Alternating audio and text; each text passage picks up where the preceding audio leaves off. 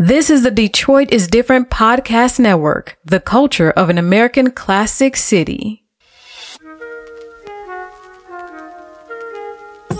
What's up, people? It's me, Ramon.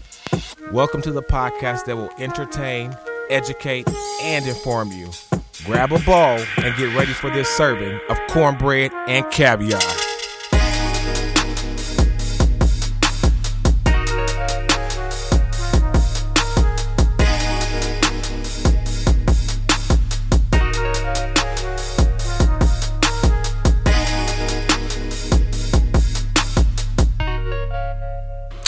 What's up, people? It's me, King Ramon. I'm your host, and I want to welcome you back to another episode of Cornbread and Caviar, the podcast that will entertain, educate, and inform you.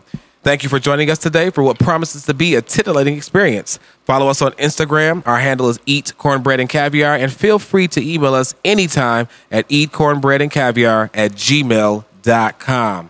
Today, I am joined by the hardest working co host, the gorgeous, the voluptuous, ever so slightly neurotic resident voice of hospitality, the custodian of truth, grace to my will, my sister, none other than. Miss Maria Renee, hello, hello. Did you miss me? We did. Yes, you did. I haven't been here. I'm I'm glad to be back. Um, I hope everybody has enjoyed the episodes thus far, and we got some meat today. Meats. It's not as as as, as controversial this time. The meat is like a little mellow, a little saute. You know, A know, little stir fry. little garlic, little paprika, Paprika. and yeah. Oh shit! I cannot stand you. This child is crazy. It's the truth. I'm just saying. Anyway, We got some guests here too. Yes, we do. Yes. And now for the phenomenal, never to be underestimated, curator of passions and sentiments, student of love, life, and Hennessy, And dog. the talented pretty boy himself. Good morning, everybody. It's Jaymes Brandon. Hi, Jaymes. Hi. Hi, Jaymes. How are you? I'm doing all right. How It's are so you? Good to see you. It's nice to see you too. You look Isn't all it good radiant. to be seen? You're over Pardon? in the dark. He's some light over there for got you. Am I glowing? Yes. You're the glow in the dark. I don't you. see a tan really, but I'm sure you've been in the sun. Absolutely. Okay. Just yesterday. I avoided it at all costs. I'll be in it gonna again burn me. today. I do Okay. too. I'm going over to Jaymes's house tomorrow to enjoy the pool. You are? Yeah. I didn't know. That was a conversation I had with Teen Teen. I was coming over this weekend. Oh, you could talk to Teen Teen about that. I might not be there. okay, that's fine. We don't need you to enjoy your pool. Excuse her. Won't be there. We don't need you to enjoy your pool. And now, um, bulbous, global, big headed, and round headed. Wow. We're talking about nothing Wow. but the head of my friend and co host, guest co host today, who hails from Detroit, Michigan, currently living in Chicago, Illinois, Richard. Hi, Ray. Hi, I'm so Hi. happy to be back. Yeah, put the mic up just to your mouth. So you don't have to, full li- you can, you can adjust the arm. There Why you you? Yeah. It's not gonna hurt you. on me. I feel like it's gonna fall. Can we hear him? Can y'all hear him? y'all Can you hear You him? hear me? I can barely hear myself. Oh, okay. That's a little better. It's all yeah, right. yeah, Yeah, that's better. There's Now I that can. better. Now we can hear him. Okay, we can hear him now. I'm happy to be Rachel. back. Yes, been a we're glad while. to have Year. you. Ish, a year. Yes. I think it's been Yeah. about a year. Yeah. Yeah. It's been about Last a year. July. Yeah. So we about can a make year. this an annual thing. Oh Yes. my god! Annual. Yes, There you we can go. come every July. Yeah. the Ray Shard show. I love it. And last but certainly not least, he is a brown man. He is a nurse. He's a father. Um, that's probably his most important role to him is being a family man. Um, he is a creator and owner of Nspire Legacy. We are joined today by frontline worker, essential worker, Daron Harris. Yeah. Hi. What's going on, everybody? He might be my cousin because I'm a Harris too, so I don't know. We Oh, might that be is related. true. Yeah. Is it Harris? That is I am a. Harris. He I'm a sure Smith. is. Are you a Smith? Wait a minute. Are you weird? Okay, so Oh shoot! It's all good. are you Daron Smith? I'm Daron Smith. Why did you tell I me don't. I Harris? thought it was all good, Harris man. all this time. Well, let me see. Change that. Let me check the receipts to make sure I ain't crazy. No, you're not crazy. I said Harris. Oh, okay. Okay. Well, there you go. So let's It's try all that again. We all Daron related, right? Smith. There we go. Thanks for having me. it's okay. That's Look, okay. it's still a slave name, Harris Smith. Yeah, right. I mean, I love it. There's no we, making- we all black, right? Right, All there you exactly. go. okay. So welcome to Cornbread and Caviar, Daron. We're very happy to have you here, sir. Um, Thank you. We got Thanks to for talk a having little bit before the show, so that was awesome. Let's get directly into our shout out. So we're gonna let Daron. You can go first Yes, you for go the shout outs. first. Um, I think Maria Renee explained to you what they were. It's just a portion of the show where you can do a shade shout to somebody like I don't know President Trump, or you can do a shout out to something that's wonderful and fantastic if you so choose. So Right, shout out right, for right, you, right. sir. Well, I'd like to give a shout out to my wife, uh, Tasha. Hey Thanks for holding me Tasha. Hey Tasha. Come on, Yeah, my kids, uh, Yes. you know, my father, Kevin, Hey, Kev. you know, all my siblings, the whole city of Detroit, you know. Yeah. Um, and definitely not last, uh, not least, but, you know, the man upstairs. Amen. Yeah. Amen. Love it. Love it. Thank you so much for that. Rayshard. Yep. I want to shout out my friends, specifically my best friend Bianca. Last Hey, night, B. I came to town last night, and she like put together this a little get together with all of my like closest friends. So like that's when I pulled up and got to town, and we were at her house until like three, like three a.m. Oh, So, yes. I'm That is feeling so- it. Yeah, And look at it you. was it was a No, good real, time. like, she I love you, needed that. She yeah. do love you, though. After the year we've had, like to come home to that, and I've I've been stressing out, but we'll talk about it. But yeah, I want to shout out all, her and all my friends that came. Like that, just uplifted them my people really spirit. so yeah, mm-hmm. Because I wouldn't have got out of my bed. Dang, it's They really love you. yeah, they do. And look at you, bright eyed and bushy tailed, Yeah, ready to go. Ready to go Ready with to energy hear. and all that. That is Yeah. nice. It's no beautiful. coffee. I ain't no coffee either. He- when I, I picked- would have saw I, you the next day. when I picked him up this morning, he sounded like a frog, and I was just like, I told you I would get it together. You did. You sound better. I said, "Was this, I said it's better not to be Corona? It better not to be. it better not to be. No, that was the alcohol. Yeah, yeah, Yeah. And Definitely lack alcohol. of sleep. Mm-hmm. Vodka, tequila, They tequila. was too mo- lit. All of the above. They was too Yeah. lit last night. I love it. Wonderful. I'm glad you had fun.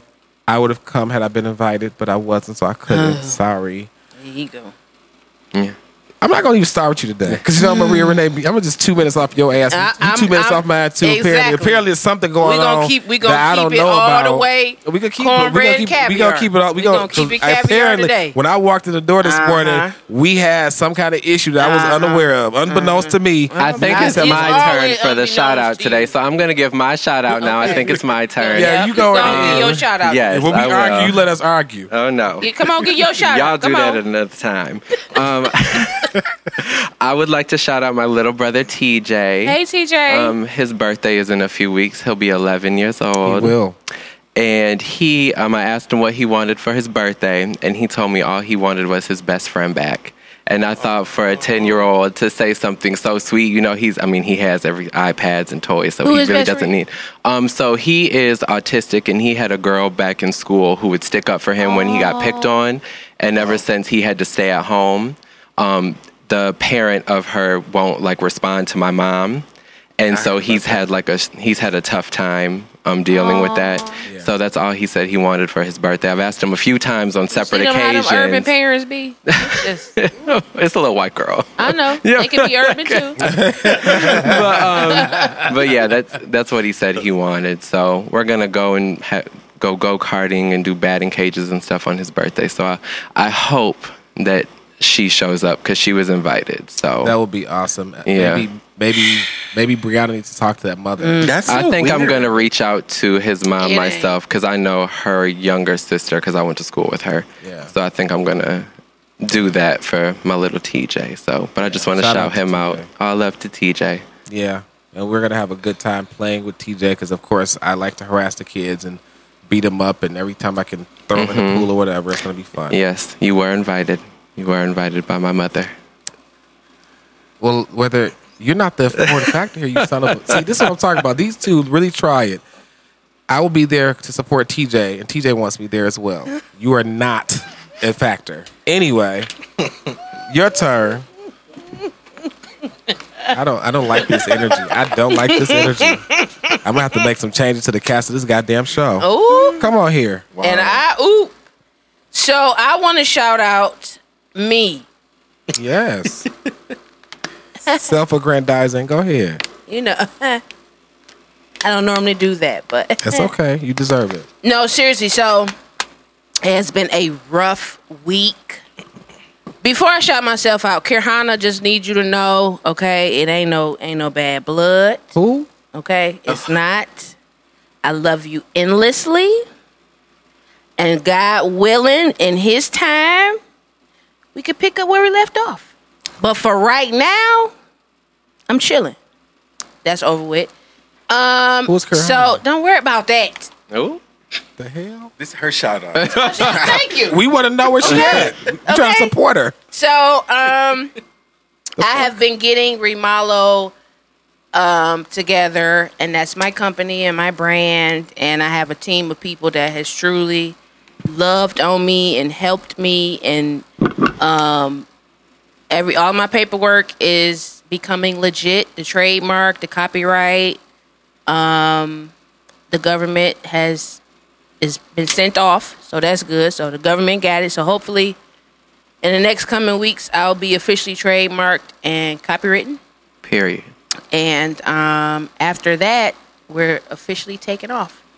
So shout out to 36 Vision for, um, you know, being an, an a dope photographer. He's going to do my photo shoot sir. next month. Um, shout out to you, Daron, for being an inspiration as well. I told you that already Oh, I'm honored. I'm honored.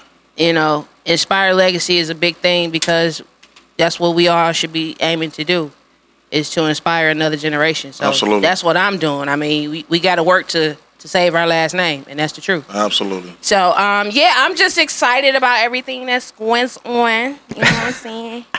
I'm Your excited girl gonna for get you. legit out here because I just didn't want to keep putting out Remalo and my paperwork wasn't legit because somebody can take it. That's right. Yeah, And that's absolutely. real. And that's happening. People is doing that. They are. So I was like, you ain't about to take my name. okay? You're just not going to do it. You so ghetto. I I'm done with my show. I love it. I love you, Pooh Butt. Oh shit! Carry on. I thought we were done with We are done. See, We are done with that. Ah. We're officially done, done. Like, it ended this week. We're done, done. This week? Yeah. wait a minute. I thought it was We- done in like whoa, whoa, January. whoa. Hold on, hold on. What the fuck? Okay, what happened? Because we didn't know. I Well, heard something about a hotel apparently door. Brandon likes to lead me to believe that y'all two have these side conversations without me. So maybe he knew something I didn't know. But what the hell was going on? Make sure I ain't got COVID. Okay, so I just put on my mask. Um, No, wanna seriously, we needed to tie up some loose ends just to make sure that this was really what we both wanted to do. We tied up them loose ends and we and we've called it quits, quits. So Period. you know, Well, it's a big thing because maybe y'all didn't know how to communicate. Because me, when me and you fighting, you don't communicate well either. And I no, haven't- we we could been communicating for five years. I'm done with communicating. Oh. Where is the ring? Oh, okay. Hmm. Okay, She said what she, She said what she She said. said what she said. okay. Period. Let that be the end of it. Okay. Thank you, Ray. but do you go outside and water the poison ivy? If it's toxic, it's toxic. You don't put water on it by add, you don't add a ring to something that's not going to be good for you. You don't Uh. water the poison ivy. I don't know what's going on, but when we talk, it don't sound like it's a healthy fucking situation. So why the fuck would you want to get married to the nigga? Moving on. Cause this shit's dumb. Anyway, my shout out goes to all the frontline workers. Thank you, Daron. I appreciate all the stuff Thank that you, you're Daron. doing. Yes. Shout out to Ray for being here. worker. Shout out to even Maria Renee On Jaymes, even though they uh, like to attack me. Um, but I'm a strong individual. So Ray, I'm gonna toss have- it over to I have- Jaymes now for the random question of the day. Go yeah, ahead, Brandon. but first I'm gonna ask Ray a question. You you listen to the show, right? Yeah. Do we attack him or does he attack That- us? that- He, he attacks y'all and then Thank he's the victim. Thank when you. y'all In this. Come on, situation, Ray. wait, wait, Thank wait. you. Ray Okay, listens to I'm- I episode. Okay, I listen. I'm gonna I'm jumping Thank back in you. there. Daron, what you just bitch, what you just Oh, saw. man, Be don't honest, bro. I have to. What did you just see just now? He just saw his You know, sister you know being what just attacked. saw? Let me put What some did you just see? Let, Let- me let- put let- some things let- into no, no, No, context no, no, no. He just was based on what he just saw. Yeah. No, what did you He just see? saw his sister being Ah, attacked. ah, ah, What did you just see? I'm gonna tell you what I saw. Okay. I saw Family Matters. There. Okay, there you go. Okay, Carl. Carl Winslow. Okay, Steve. Yeah. okay. Good answer, right? Thank That was you, a good Ray. I answer. That's a good way. it. You stay Thank real you. neutral. I like that. That's political stuff right there, Come bro. on That's the question political. of Yeah, okay, Come so here. I'm kicking off the random question of the day because mine are better. Mm-hmm. So, Excuse me. using your knowledge of religion, if you had to create your own, what would it look like? What? Would you continue to have someone to worship someone or something? Would there be a Bible? What what would your religion look like if you had to create your own? Who want to think though? We ain't come here to think. Damn, Brandon, really? I mean, This is an essay question. it is. Cornbread and caviar is here to entertain, educate, and inform. So yes, That we is do like to true. think. That is true. I'm going to start then. Yeah. well, you start. I'm gonna And say- keep it short because you long winded. and you big bosom. Shut up. Now listen, the, my rel- my religion. First of all, we let me just make it very clear. And no offense to those who believe, because I'm a Christian as well. So no offense to anybody, but um, I have grown as I learn more and more on my journey. I'm less and less enthralled with religion. Religion is the man-made component that explains God or what happens after death. I believe in God and the Creator. That is the part that I believe in. Religion itself, not so much, because religion has been bent and shaped so much to fit what's going the fuck's on right now. If it's slavery, they use passages out of the Bible to say that slavery is okay, and it's not. If it's the uh, the poor treatment of women, whether this is Islamic nation, America, wherever, religion supports it. So religion, as it as it stands, sucks. Instead, I will create a code of conduct. Believing in God, you your relationship with God is your own individual thing. How you commune with God is your own thing. Whether you're praying, whether you're uh, fasting, whatever, that's all you and how God relates to you. That's how you relate to your Creator. In terms of how, in terms of religion, I would do away with it and it would just be a code of conduct basically to say you treat people as you want to be treated that's it that's all you that's that's it if i want to be treated like shit then i'm gonna treat other people like shit thereby society knows to treat you like shit and we get rid of your ass it's just about treating those the way you want to be treated religion mm, not necessary because you got people in religion for example i heard of a pastor that may have used to be up under maybe no, maybe it wasn't. Maybe it was him. Um, if I'm misspeaking, forgive me. Please email us and correct us if you're listening from my old church, where he said, "Give your first full paycheck to the church." Now, a lot of times God didn't say this stuff. A lot of times God didn't say it. A lot of times, this is what the pastor thought he heard because his numbers ain't looking right. That's some bullshit. You got people in your church struggling. They taking a bus to get to your church while you driving in this big ass vehicle that's fancy and expensive, and they can't even get to where they need to get to to work. And so I am not a big mm, religions. Mm, it, it imposes a moral code, and I'm not. It's not completely horrible, and I still participate from time to time. But if I had to change things, I could just say. This is what's going to be. It's not going to be religion. Religion is not all. It's not all bad, but it's not all good either. There are some out there that are cool, that are less uh, toxic. But yeah, mm-mm, I'm good. That's me. No religion. All right. I like it. What about you, Maria Renee? I ain't Renee? got nothing to say. No? No, No? Wow, I'm shocked. too too much. Too much? We ain't got enough time. If you don't talk about it, You? I'll do a whole show about it. Okay, well you do a whole show about it, Okay. we'll do a whole show. Ray. I'm gonna say love. I think that's the the bare minimum, right? Yeah. With Something that you just said was like treat others how you want to be treated. And when I navigate the world, that's what I'm always trying to do. Like, you know, treat somebody how I would want to be treated. Right. And, you know, I think emotion complicates everything. Um, but yeah, for me, I would just say love. I think love is like, like if I love you, I'm gonna, you know, I'm gonna do my best to to keep you Right. healthy, to keep. Well, I you know you love me, so when I we mean- disagree, yeah, that's what I'm saying. we have a disagreement. You know, it's not gonna end in me trying to kill you. Okay. okay. This is it's emotion Yeah. or love, rather. Yeah. yeah. I like it. Daron. I like it. Well, for me, I would say, um, um, for sure, knowing God, like for yourself, you know, like that that personal relationship. You know, like how you know, like I know you, you know, for quite some time, for a good year now, right?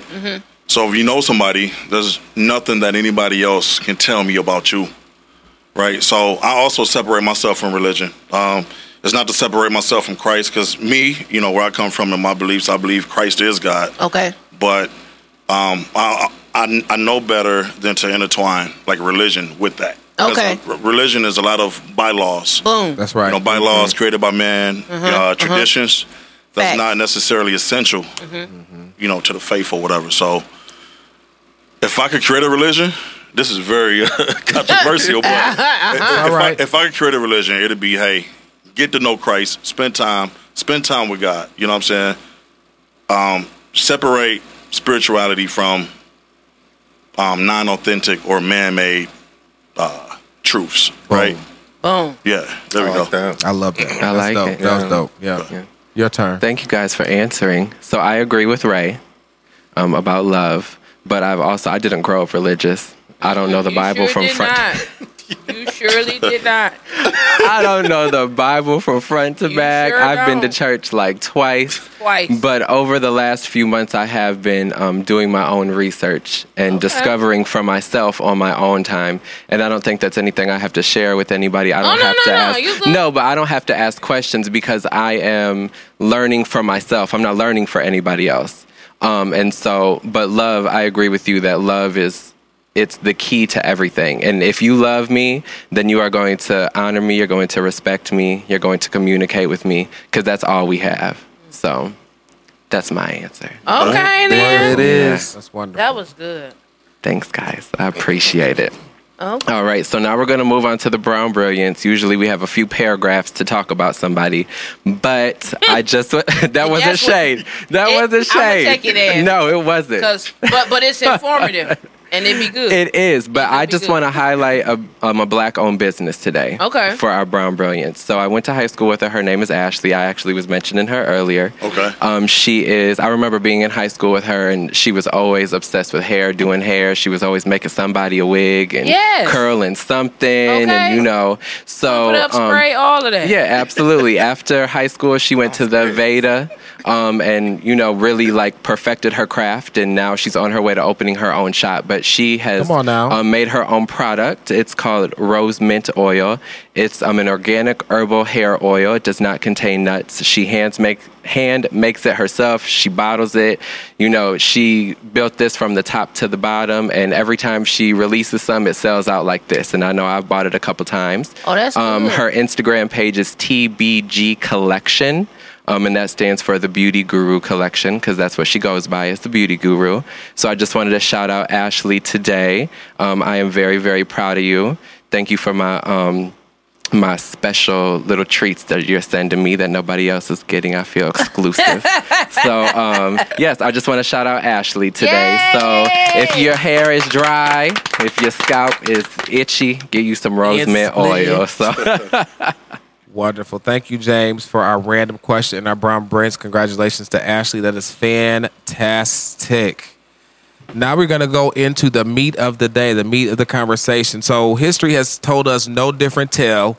And so while we shouldn't be surprised, we should still be astonished at the fact that systemic oppression, systems, uh, systemic racism, etc., has created an environment where COVID, the COVID era world, um, where African descended brown people are more highly impacted than many other ethnic groups in America. Resources just aren't there for us. You know, they're just not there. We don't have the same resources, the medical care, and all these other things um, that other folks in America have. Um, and it's based on a lot of it's part of it's based on years and years of poor behavior on our behalf too. The, first of all, we didn't have the resources, but then we adapted to our current environment. So then we began to behave badly and do things like not take our health seriously, et cetera, et cetera. And so we end up with lots of things going on, like um, first of all, no health care, diabetes, heart uh, heart disease, uh, blood pressure, et cetera, et cetera. And I have cholesterol and heart. Uh, um, I have cholesterol and high blood pressure myself. So these are underlying conditions. So that compounded our bad behaviors of eating and you know and well think about it too. Let's just put it in this perspective. Back in the day we were given the extra food the slaves were given that's where chitterlings come from Mm-hmm. we were given the pig intestines while they eating a pig's ass Mm-hmm. and eating the ham we get the they want to give us the shitty parts, we made right something out of nothing. we made something out of nothing, but that's not healthy either. So some of these things that we've eaten and some of these habits we've adapted have perpetuated through the generations. So those bad habits compounded with lack of resources, that puts us where we are today. Nationally, African American deaths from COVID are nearly twice the times greater than it would be expected based on their our shared population. We as a certain percent basically what that says is we have a certain population percentage, but we're still way greater percentage of the deaths than we should be based on our share of the market if you look at it that way. Um, African Americans um, there's an analysis done in 32 states in Washington D.C. And then African Americans are dying at rates higher than their proportions of the population. So in 21 states, it's substantially higher, more than 50% above what would be expected. And white deaths from COVID 19 are much lower than their share of the population in 37 states, including the District of Columbia. So, and another really serious point to point out here is that African Americans not only are we having underlying issues health wise and lack of resources, this kind of feeds into lack of resources, but we got to work, don't we? Don't we got to work? But we are the mailmen. We are the people working at McDonald's on the front line. We are the people driving the buses, just like that guy here in Detroit that got who died from COVID after he said somebody got on his bus coughing. We are the frontline workers, the the what we would call the lower paying jobs. We are in those positions, and so we're more exposed to COVID nineteen. So no resources, underlying conditions, and then we're frontline workers. That fucking sucks, right? So anyway, now that we kind of laid a foundation for the discussion, we want to hear from someone who is part of the African American community, and so he understands the disparities we face, but also he's an essential worker, and he is on the front lines too. Some frontline workers are educated people, like our guest here, Daron Smith, not Harris. he is a nurse, so um, he's out there fighting COVID as a nurse, and you know what I'm saying. I'm sure that that's a tough thing. So we're gonna just get into this conversation. So first of all, we want to make sure we're clear. I like to ask people this: How are you? How are your family? Are you all safe and sound? Yeah, we good. Uh, me and my family. Um, you know, it's challenging, but you know, we still here. Yeah, So, that's yeah. beautiful. That's beautiful. Um, go ahead, dude. Oh yeah. All right. It's my turn now. So we were can just go with the discussing we were discussing this Yeah. earlier. Yeah. What's it like for you to be on the front line when, you know, I feel like March is when everything really like took a turn. Yeah, yeah, So how was that for you and your family? Um, did you have to make any changes? And now how are things different than they were in the beginning? Well, so in March, right when it became a a pandemic, um, it was new to Right. everybody. It was new to all of us, right? Right. And I work in the ICU. It was new to all of us. It was new to, to- the, to- yeah. the regular people, especially the black people, because the people Yeah, somewhere absolutely. knew about this shit. Yeah, absolutely. Um, yeah, so I work in ICU, of course. So um, most of those patients came to the ICU. Most of them need ventilators because the uh, like the patho, like the disease process, uh, relates a lot to what we call SARS.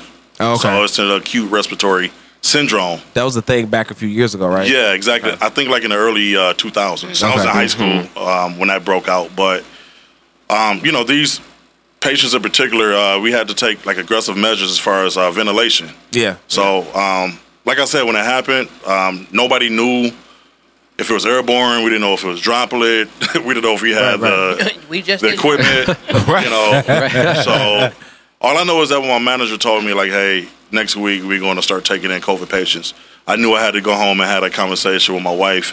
Um, I have a seven-year-old, a five-year-old, and at the time, our newborn was only a month old. So it was a tough conversation to have. But um, you know, fortunately, me and the wife sat down and she agreed. You know, we we both agreed, and um, it was mutual. So I had to, and what we agreed on is me pretty much leaving. I had to leave and quarantine myself from the family. That must have been real tough. Yeah, yeah, it, it was it was rough. it was rough, man. And I was, you know, me and me and my uh, my my one month old at the time, uh, we was bonding, and you know, Yeah. my wife would leave and go do her thing, uh, get her nails done or whatever, and then just me, you know, me and little Ariana. Yeah. And so, uh, yeah, sorry about that. So, Okay. yeah, man, it was challenging. It was a lot of uh, unexpectancies, man. So, Yeah. Yeah. That's man, that that's gotta be one of the hardest things. Like first of all, you had a newborn, you got a whole family, then you gotta separate yourself from your family. That's gotta be tough. yeah, But imagine all the front liners that, that was not able to do that though. Right. Yeah. You had to take extra precautions Right. in your household. right, Like I had to. I told y'all I had to. We would still suit up and everything, but I still had to stop at the door and take all my clothes off and don't bring Yeah. that into the house. You had to wipe the truck down. You know what I'm saying? Wipe the doorknobs off and all that. I, because I had my own beliefs about it. I was just like, yeah, this is dumb. Mm-hmm. This You is made that very clear. This is, this is dumb. Took like, Titi, what are you doing? Like, Yeah. why you ain't no clothes on? so, you know, you had to make the best of it, but it was a lot of, every nurse wasn't able to do that. Luckily him and his wife had because you know a lot of black women was like, uh, no, Exactly. you Right. gonna be here with Bring we gonna be okay. right back Right. up in Wash here. them clothes separately. You be all right. Right. Come in. Will Bring you your ass in up in and- here. And you know, I'm You be grateful for okay? that because you know She she, she saw the bigger picture. We both saw the bigger picture. Yeah. You know, so um, and like I said, it was you know it felt like a long process. It was something different. You know, we've been we've been married for almost ten years. You know, Oh, yeah. I haven't been. Man, I haven't stayed by. Thanks a lot. I haven't stayed by myself and. Forever. Yeah, right. So it was different, man. I had to rent a whole nother place, Yeah.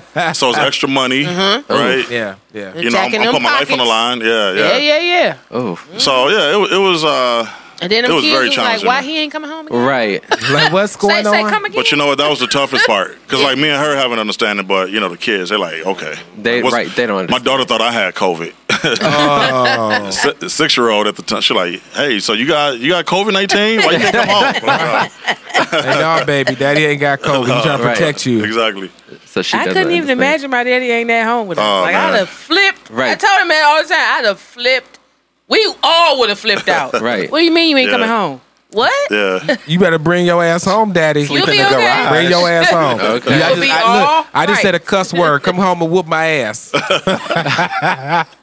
Uh, what do you think about before you go into yours? What do you think about people like this yellowness here, who think that this is like all a hoax? Because a lot of nurses that I know, they are on the front lines. They're like, this is serious. They're watching people die. But then you got people like her and the rest of the Republicans who saying that it's a hoax and it's not Oh. real. So I- how do that you? That ain't what I said. That ain't what I said. No, that ain't what I said. I remember the whole process. I remember. I I said, okay. what is it, wa- Republican Maria? What was that? It's not that it wasn't real. I just feel like it's. I mean, being truthfully told, they don't know what it is. So how how do we know what it is? For for real? Sensationalized. Yeah. You know what I'm saying?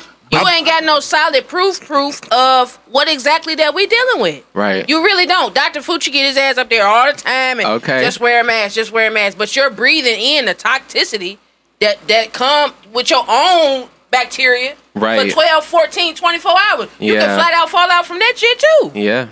You do know mm-hmm. that, right? Yeah. Mm, no, because I've been wearing masks because I haven't fallen out yet. But maybe I'm just strong. I don't know. But you're not wearing your Are you mask wearing it every for day, a all day full for- shift? For four, tw- 12, Oh, 16, man. 18, 24 hour shifts. No, you're not. no, no. Okay. It's stressful. When So I'm by it's- myself in my office, I will take it it's off. stressful. You have to wear it all. Yeah, I wear it all I mean, day. it's I people might that have die. a Absolutely. I might have a few moments where I can step into my office and close the door. Like if I don't have a customer, I work at a bank, so if we're busy, we're busy. There's nothing I can do about it. And I had like the other day, it was just back to back to back appointments and just walk-ins, and everybody's demanding something. And then to try to explain yourself, and you know, people are in there talking about their money. Yeah. So I want to make sure we're clear about you know what's going on because I don't Right. need you coming back here telling me, oh, you telling me something else and blah blah blah. And it's hard to ha- hold that conversation with the man. with a mask on. I don't even go to work in uniform anymore. I'm supposed to wear a full suit. Now, I get really hot. As you can see, I'm probably perspiring right now, and I got next to nothing on right now. But I have to wear a full suit, so a button down, a tie, and everything. I told them, if you want me to come to work, I'm not wearing that. Mm. I said, because with that mask on, I feel like I'm going to overheat and pass out. Like, I just can't do it. So they let me wear just polos to work now. I can wear my polos with my suit pants. But I was like, we got to come to a, a, a medium here. If you want me here, which I know you do, because we're short staffed, then you're gonna have to do something for me too. Absolutely, that's fair. Mm-hmm. I mean, he had to wear the whole shield, the his uniform with the Man. mask, and he had to be fully Hazmat covered. suit. The It whole was it was unreal. I'm telling you, it was Yeah. unreal. But I want to shout out Henry Ford, man, because they they took very good care of us, and it restored my faith. And uh, you know, in the health system, I gotta Oh. say that. I gotta be honest Well, because okay. because I, also work somewhere else. Yes, right? you do. I work somewhere else, and didn't um, restore mind. I, I, So shout out to Henry Ford. Absolutely, yes. Sounds like it's time for you to switch jobs. Yeah, I just know that uh, other, you know, like I have friends, you know, all over throughout the, you know, uh, metropolitan area, at, you know, different hospitals in Mm-hmm. the Detroit area, uh, Royal Oak, and they didn't have Sure the equipment that I had. So I mean, it was amazing. Like you know, some nights we would run out. We would be close to running out of gloves or running out of masks, and out of nowhere, we could be we could be down to the last two masks. and the manager said, "Hey, here we go. We have a whole box. Somebody just donated a whole box." Mm. So we never actually ran out. Right. So it was, you know, it was. Shout out to Henry Ford for I've that, heard man. They horror took care of us. stories about other nurses that I know, and they're working in uh, hospitals where, you know, I don't know. Well, their their appreciation was a pen to say thank you, was a Yeah. pen. and it was no hazard pay. Because that the, the way it looks for me right now is, y'all, it's a hazardous situation. Yeah. I worked at a company before, and I was in a hazardous area Uh-huh. running a bank. And when you run a bank in a hazardous area, most banks will pay you hazard pay. I didn't get hazard pay, so it's the same thing. You're working in a hazardous environment, Mm-hmm. and you should get some kind of hazard pay, some kind of bump in your salary to say, you know what, you're here, we appreciate it. So, Yeah. some, but instead they gave them pins. Did they give y'all hazard pay at Henry Ford? They did. Let's see, that's They, they, they gave us nice hazard pay. I mean, it didn't last long, but um, it's still something. To yeah, it was something. Hey, I appreciate that. And like I said, it was a lot. Like during that time, it was like, wow, you know, I saw another side. But we all got to also understand that healthcare is still a business. Yes. Yeah. Business is business, right? It's mm-hmm. always about the bag. It's always about securing it. It's always about uh, them making sure they don't distribute too much money. Mm-hmm. Right. It's always about inv- you know all that play a part, man. So Yeah. I try to keep that perspective as well. Not a I'm not saying it's right. It's not I, I believe yeah. a lot. It was a lot of wrongdoing. You know, mm-hmm. Absolutely. Joe for real. was. Yeah. Joe was. yeah. Now, do you feel like all of that PPE that you had helped, or do you feel like it was just for show? No, it helped, man. Like, Okay.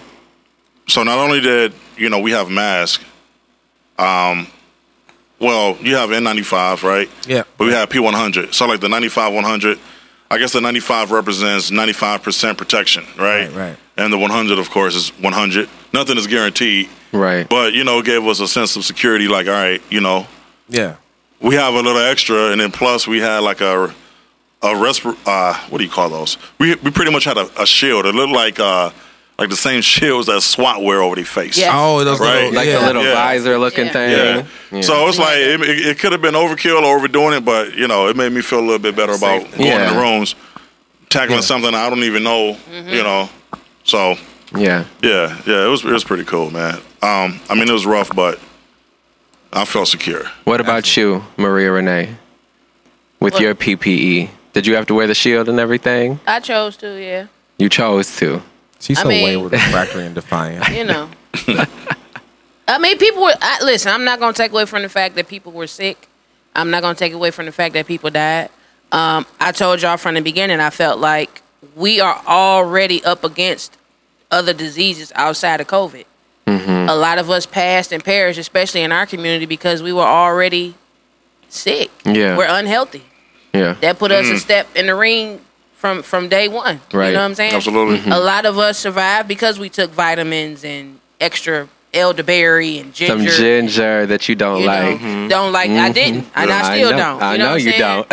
My granny was like, "Uh, uh you better get in there. Get." She got me some type of heart candy or whatever. Put put that in the tea, and my granny 95, so I was able to get certain things from her what to take, and that That's cool. that kept kept me healthy. Right. You know, That's everybody didn't get didn't have that. right. So and people don't That's that believe in it either. You know. Right. Did you bring Yeah. some of that today? I did not. I, I, I, I did not. But it's a. pol- I always tell people it's always a money factor. It's always a political game. If you cannot see that, I, I sincerely apologize. And I tell people it, it would be so unfortunate if like two, three, four years down the line and this all was a host and it, it never was what we thought it was. Yeah. And you got people that had family that actually they thought perished Yeah. because of COVID nineteen. Well, a lot of people right now already feel like it's not what they thought it was three months ago. You know That's why saying? everybody's like, "Oh, I'm going to Atlanta. I'm Yeah. going to Miami." You know, people just they just don't care. And I see where they're coming from because there's been so much misinformation and back and forth, especially With from your government. the parties involved that we're supposed involved that we're supposed to trust. Um, so I definitely get it. Yeah. But one thing for sure, though, I'm gonna tell you this: a lot of people died. Yeah. Yes. you, and I saw it.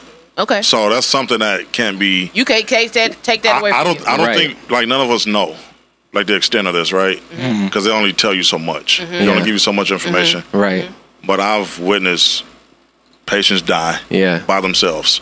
Yep. Because at the time, like family couldn't even come into hospitals. Right. You know, so That's such a I mean, scary that's something. I gotta, you know. No. Oh yeah, I agree. To I'm, I'm not taking But I, but I, but I, I'm I'm feeling you too at the same mm-hmm. time. Is it's crazy, man. That's Something so- ain't. It's like how serious do we supposed to take it? You know, And Yeah. the, well, the thing about it is, if we if this is so serious, why would we be trying to open things up again? I still don't understand. First of all, why we why is this politicized? If this is a real thing, which there is something going on, and I do believe it's a respiratory issue that happens. Why is it that we are trying to open back up? Why is it Republicans want to open up and do this and do that? They want to, you know, go to the Lansing Capitol and threaten uh, Big Gretch because she wants to keep Yeah. things locked down. We were doing good as a state. Then it all of a sudden the people start getting crazy. And I'm not gonna say I haven't Yeah. been anywhere. I've been to backyard parties with my friends and um, you know sitting out and uh, distant or whatever. I went to my friend Corey's house recently just to kind of chill and hang out. You know because Right. you need that social interaction because it Yeah. does breed poor mental health being confined to space by yourself. I agree But with you. At the same time. Uh, we shouldn't be out here trying to go to bars and restaurants like that for real, for real, because Nah. it's not really, it's not Nah. really. So you know what I'm saying. But why is it not safe? You got a health inspector that's coming in. You can wipe the floor, and if that floor ain't, they gonna shut it down. Our beauticians get health inspectors that just show up at any given time. For for us to go in and not even be like, oh no, ain't nothing clean or it's not sanitized or they got the health department has to come in and make sure that you get the green light. So you're the Mm-hmm. so let's just put, do this scenario. you're the health inspector. You come in there, you know, what I'm saying you got your stilettos on. You know how you do. You go all dressed up. You have your shoes. You come in there. You checking out the place. That's today. You're not coming your ass back tomorrow. Tomorrow somebody coming Who there with COVID. that? They cough.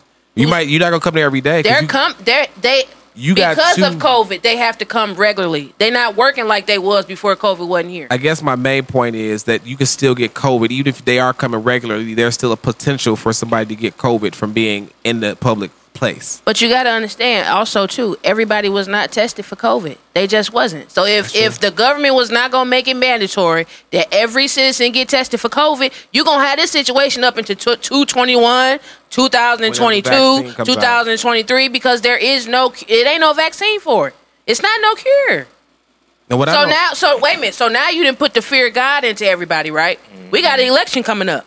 Ain't nobody doing no goddamn absentee ballots.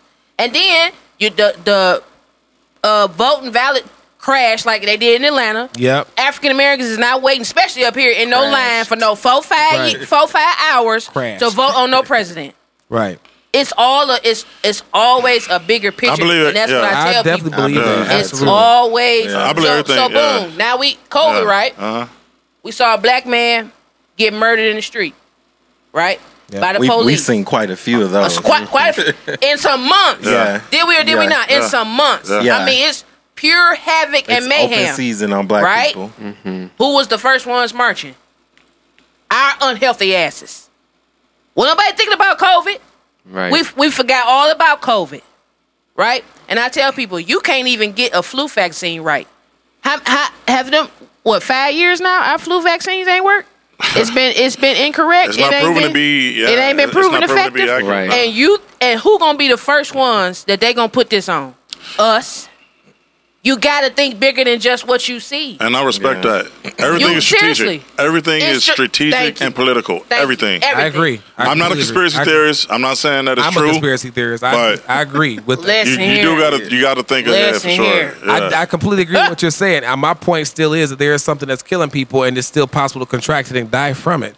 I'm not disagreeing with you that it's all political and But it's all the strategic. numbers is Yeah. off. The numbers is off because, and this is a known fact, and y'all can look it up. Those bodies that we had that dropped off was COVID. No matter what you came in there with. I did hear that. I know a lot. funeral director right now. He was best friends with my uncle. That's the truth. If you came in there with a, a full bullet wound, they put COVID on your death certificate. wow. That's the truth. What is the reason for that though? Like Wow. why? Because it's a, they it's get extra money. money. It's money. Man. Them insurance companies. Wow. If you work for the insurance company, Hey, man. you got. When I say paid, You know what? I, it's you, a you whole what, though? other extra fee for them bodies. That's real. I, I believe insurance companies are the biggest crooks. they get the all world. this Man. money. They're want- so I want be- capitalized. I- they are the biggest, Just in the case some shit happens. Yeah. the largest crook. and and then when you need them, they don't want to be there for you. Oh, or Exactly. you ain't Right. covering Exactly. that. I done paid you for the last ten years. I ain't used you one time. Right. Now I can't And get this now. I can't get. They crooks, man. Mm-hmm. You got to be So fucking yeah, kidding me. bro, bro, you saw death for sure. Yeah. You for sure saw it. You work in ICU, absolutely. But them emergency people that came there, and, and, and our crime never stopped. Contrary to what everybody believe, the crime in the city never stopped, even with COVID. Never. So you know how many, how much money that was of people coming well, in the, there. the riots let people have crime and say put it under the name of COVID. But some people just trying to get free TVs and shit. They didn't give a fuck. I mean- they're just Right. like whatever. Hey, oh, oh, well, we looting now, so let me get Taking this TV. lamps let me from Target and stuff. right.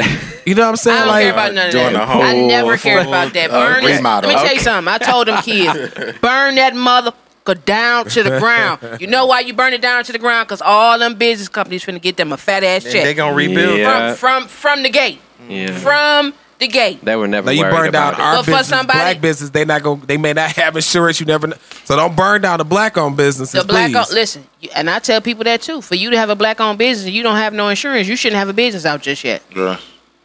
That But- but you- accountability conversation. Yeah, that's yeah, the truth, though. yeah. Yeah, That's yeah. the truth. Yeah. Mm-hmm. Every that's and that's another thing.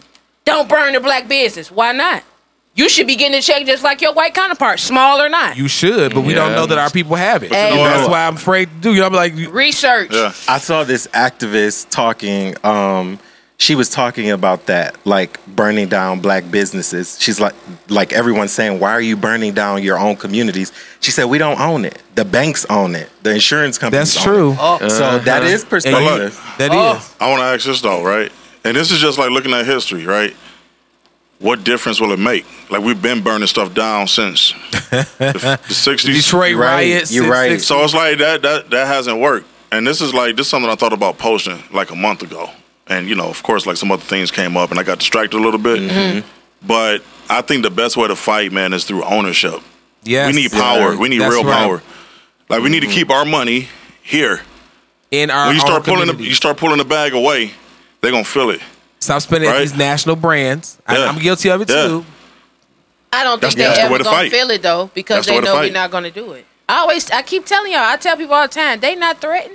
Neither are they concerned. Because it's evident. because we're still giving them our we're still It- giving them our money. Boom. Yeah. Exactly. We're still giving them our we money. say we say all this stuff. We go all this protesting, but then we going over to Walmart Exactly. and we going over to Target and Meijer and all these. And I'm again, I'm Yeah. guilty of it because I know mm-hmm. it's. I know for a fact. Yeah. If it's one thing I know.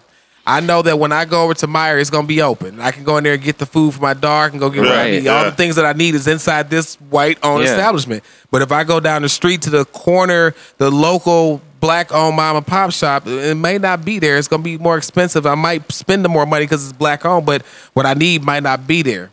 And so we have to be able to figure out how to build our communities, our businesses better, so that way There the, needs- the, the, the needs we have are There met. needs to be more black owned banks. Let me tell you something. That's Absolutely. where it is. but but You know- before so we, we can can, get build, loans, yes. get loans and build our business. agree. Yeah. But before we can do that, I always tell people some accountability conversations need to Of be course. had. Of course. And ain't nobody talking about that. Ain't nobody saying that. Before you Yeah. can get money and wealth and banks and establishments, we need to have.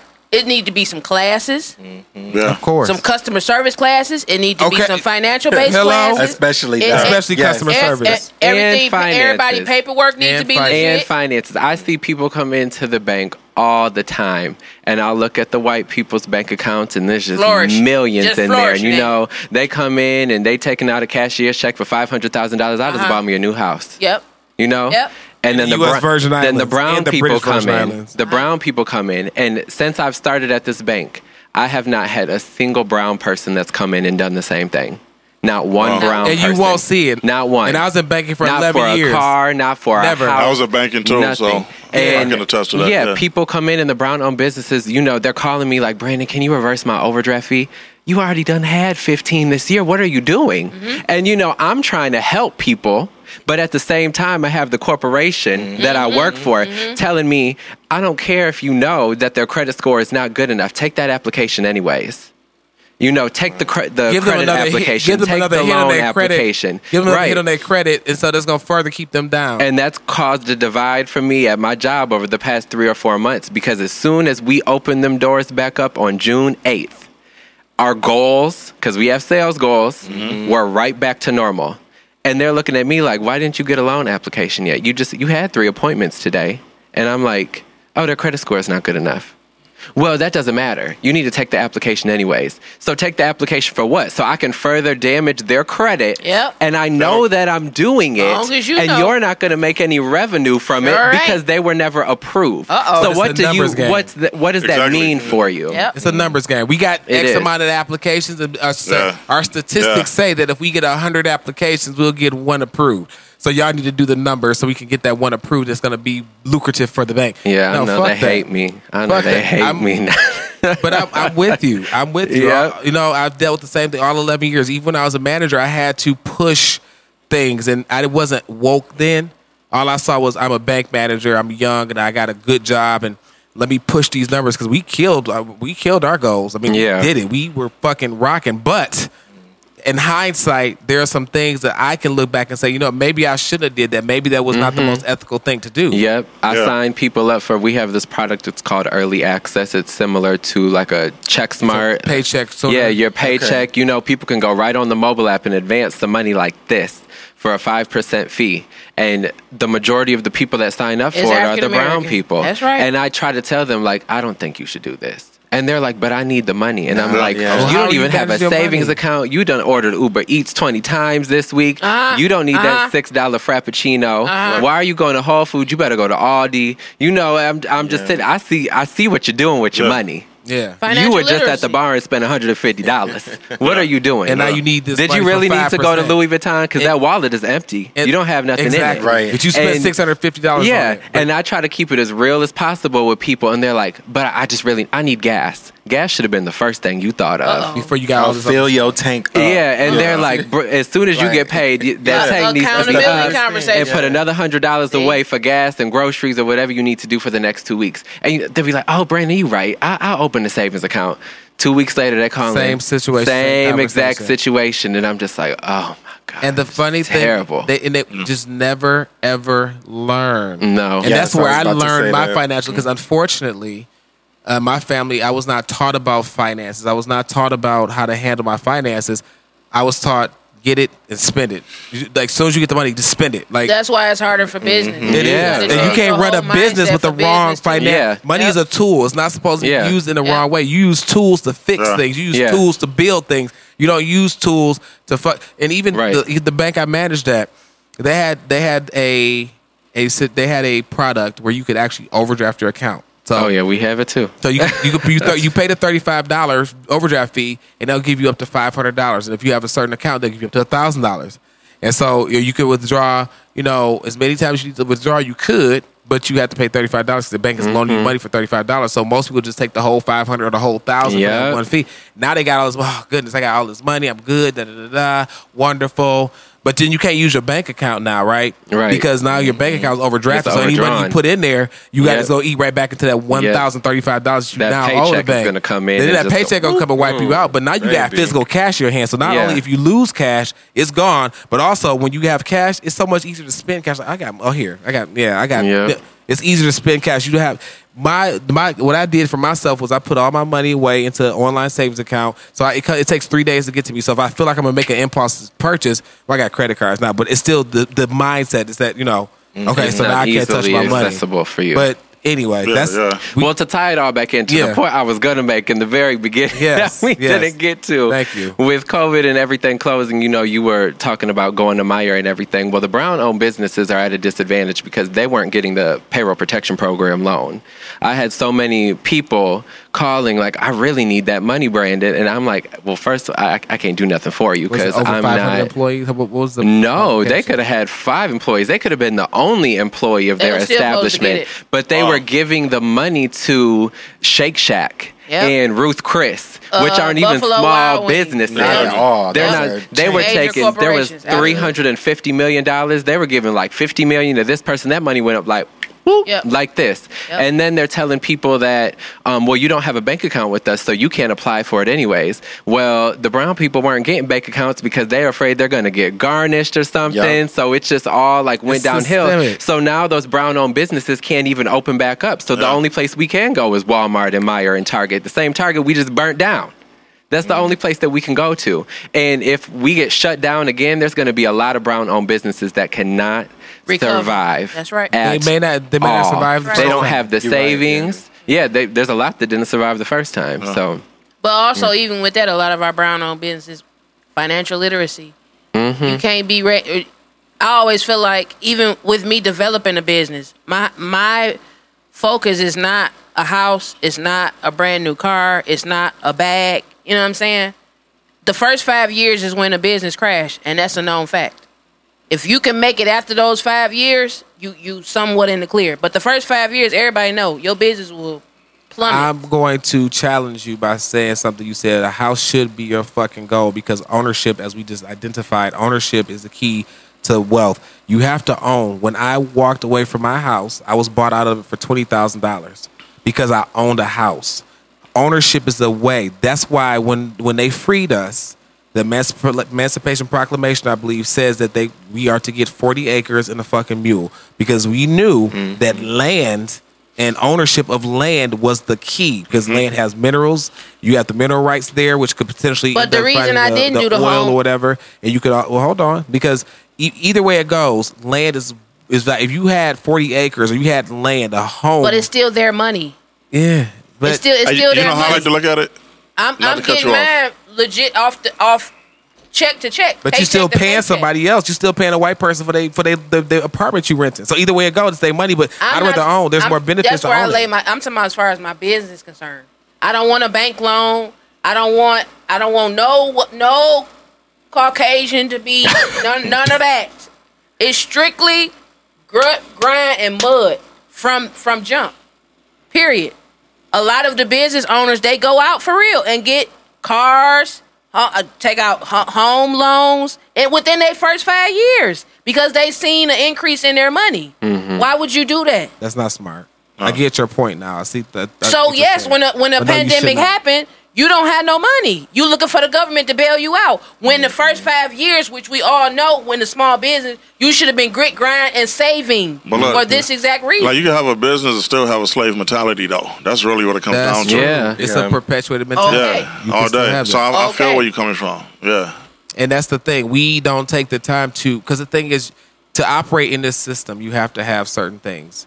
And you have to have good credit to get if you want to have a loan. If you get a black bank, Credit. you still need to have credit. You still need How to many black banks is it though? it's a it's a few. Who's And you who funding Not them? yeah, it's very few. the people who go uh, participate there because the banks are typically funded by those who deposit there. We're not depositing our money there. Banks, Right. the more they have on deposit, And they, I, from what The I've been told, they send you through more rigmarole than the they actual real bank. And then you have an issue with customer service. Detroit, the Detroit I Black Bank. I heard that somebody was sitting up in her office eating a, uh watermelon while she at work. Like, hold on, what the fuck is you doing, lady? You supposed to be here being a, a, a executive, and you at a bank, and you sit up here eating watermelon like this is Yeah. okay. Because just because you see us doesn't mean you treat us less than you would if a white folk work, walked in here. You gonna treat them like, let me put this Accountability watermelon away. Yeah. It's, it's the thing, I but tell that's the around thing. that all time. We got to have some I'm all about accountability having a conversations. black bank. As you know, mm-hmm. it's my Yeah. thing because I feel like the black bank that I want to open should be the bank where that houses all the governmental accounts that they need to set up for our reparations, and that that money needs to be You on deposit. serious about this reparations. That, that, That ain't gonna happen. That Bro, bank, bro, that bank the- needs the to be- reparations ain't Listen, happening, though. That it might. It It might- I'm gonna, ain't. I listen. It, it ain't gonna happen. Not in this Them lifetime, good old boys ain't happy. It ain't gonna Why happen. would I? First Right. of all, why would I give you money for what was done before me? Because That was my granddaddy and them. I ain't got nothing to listen here. I ain't got nothing. Because you To, reaping all the benefits. I ain't got nothing to do with that. Because Aetna, we talked But about think it. how they think, we talked Why- about. why I would I get do it, but we talked about it. Aetna, Chase Bank, all these other companies benefited from slavery. But Literally, I'm giving you incentive. Aetna insured slaves. I'm giving you. A, I'm Chase finna lent change. I'm people finna money change based ain't on their slave name. population. They Am I not finna change ain't your mama name on the bottle? Did- Am I not doing it? I just changed her name to Shirley. Okay. Uncle, Uncle Ben Ben is off. gonna be un- Uncle Tyrone. All right. Okay, am, am Uncle I P. not? Uncle P's Uncle rice. P. Okay. Y'all, y'all hear about that? I'm, Master I'm P's uh, giving rice. you. I'm Yeah. giving you the best that I Yeah. can. I'm giving Uh-huh. you the best. We finna sing "Lift Every Voice" and sing at, At the game. At the Oh games. my I'm God. giving Yeah. as much as I possibly. They I can't give you no more. Yeah. They doing everything but, but what needs but to be but done. the economic Every- but the economic repair the economic repair is where it needs to be I'm not gonna do before that. before before economic repair it needs to be psychological repair because we're injured even like this in this book where it started. this Yeah, book talks all started, about man. it It's about you get the money, but then when we get the money, what are we gonna do blow with it. it? Yeah, gonna exactly. blow it. That's Exactly. why. That's why my plan. Because I'm about. To, I'm gonna have to get political with this shit. I guess I'm about to get into politics. Because my plan for the stimulus package, the reparations package, should be first of all, people have to submit and have it reviewed by a board. This is your account, but you can't just go and withdraw this money. You got to review for a board of black people in the community to say, okay, does this make sense? Will this harm you financially and your future generations? We need to think about future generational wealth, mm-hmm. including insurance and all that stuff. Is this going to harm you? Because this Yeah. money is going to be here for this bank to lend money to our community only, so we can start businesses. But after you've gone through a rigorous psychological programming, I would Oh, call it. You I- didn't Oh yeah, I was gonna say their they're gonna have fine. two applicants. that's fine, but you got exactly. you got I'll you, sign just- you got 1.5 million dollars sitting here with your name on it, but you got to do this first to get to that. I like and it, you got to Yeah, I get like to that, that. too. That's a safeguard. You Yeah. have to get to the, in order to get to that, you got to go through some rigorous year or two of psychological deprogramming, repro I call it brainwashing. You have to go through 2 years of brainwashing to undo as much as possible what's been done to you based on the legacy of slavery and the injury therein. And then you have to put together a business plan because some people just start a business without a business plan. Where's your business plan Maria right now? You got a business plan I can look at? No. Okay. So most people no, start no. a business and they don't even fucking put together a business plan and they they'll just start a business because I, I know what I'm doing. I know what I'm doing.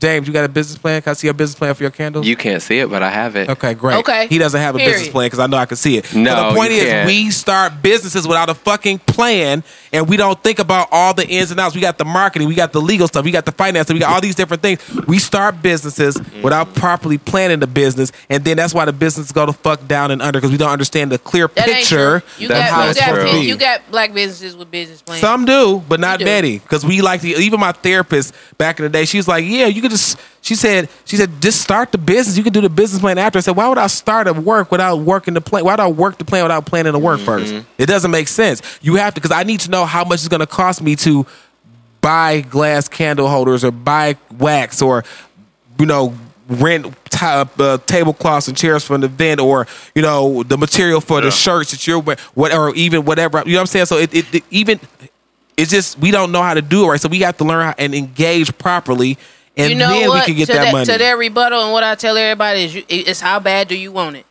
I I didn't have all the the just the paperwork alone. Just was telling Daron is Just the paperwork alone. If you not constantly researching and looking for yourself, Yeah. ain't nobody gonna tell it to you. That's right. It's people that got whole businesses right now that I ain't reached out to, which I, I probably, if I could, once I know I can, Mm-hmm. That's but I haven't. Mhm. I wanted to learn it on my own. So I, so if I Right. so decide to teach it to the next, I'll be able to do that. It's no longer an excuse about what you don't know and ain't nobody told you and it wasn't there really available. The internet is for everybody to use and to see. Okay. but we Yeah. should be so individualistic because we don't come from that we come from collective society so why would you not reach out because any other time But I can't. uh, That's another thing. I can't reach out to you if I have not readily processed it, because that's the blind leading the blind. If I ain't never done it and I'm still researching myself, why would I want to tell you about it? I don't want you to learn it at the hard way like I did. yeah. What I'm saying I want to know what I'm talking about before I tell you. if you have a pro eh, no you being the novice me being an expert if i have the expert knowledge you're a novice why would you not come to me in your community hey brother i need help Because you can fall off the face of the earth tomorrow, then I'm screwed. No. I still got to know it for myself.